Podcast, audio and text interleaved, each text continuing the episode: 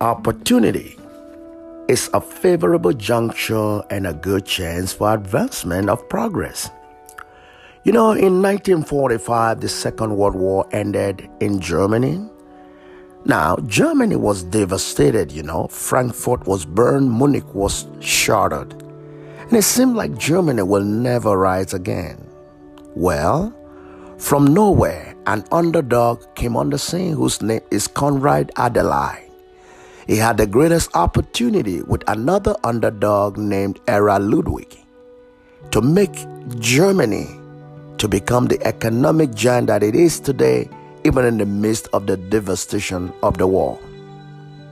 Opportunity, my friend, is the citadel of man and a conduit for the better life we all desire. Think about this opportunity. Opportunity. They are all around you. However, it takes good observation and sensitivity to see opportunities everywhere. Why? I'll tell you why. Opportunities sometimes can be wrapped in a package of many failures. Opportunities don't go around screaming, yelling, Oh, take me, I'm opportunity.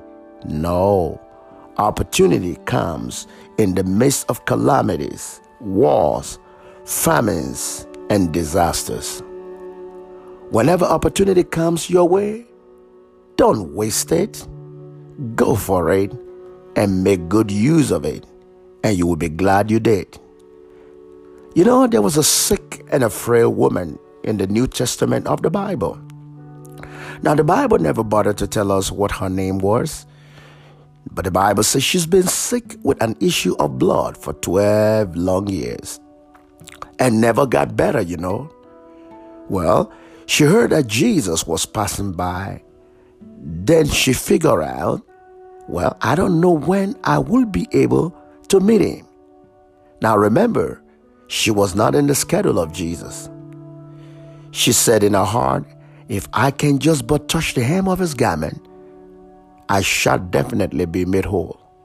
Well, she did in the middle of all the distractions, and she became perfectly whole.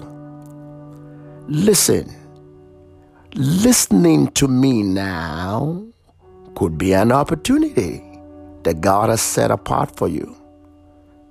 Listen, my friend, what other opportunity can be like the opportunity you have now?